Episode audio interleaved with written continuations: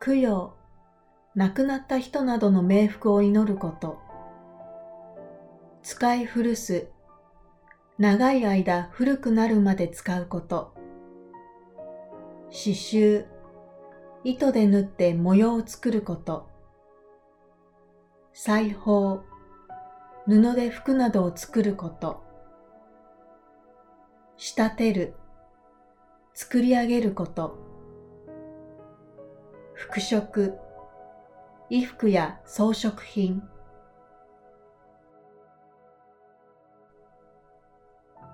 針供養は使い古した針を柔らかいものに刺すことでろうをねりらい、裁縫技術の上達を祈る伝統行事です。大阪天満宮では奈良時代に刺繍や裁縫の技術を日本に伝えたとされる遣唐使が祀られていることから、90年以上前から毎年、針供養が行われています。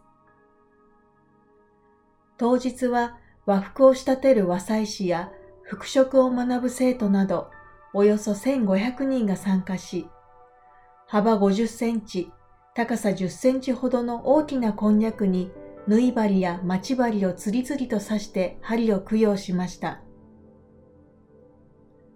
兵庫県の女性は、針に感謝の気持ちを伝えに来ました。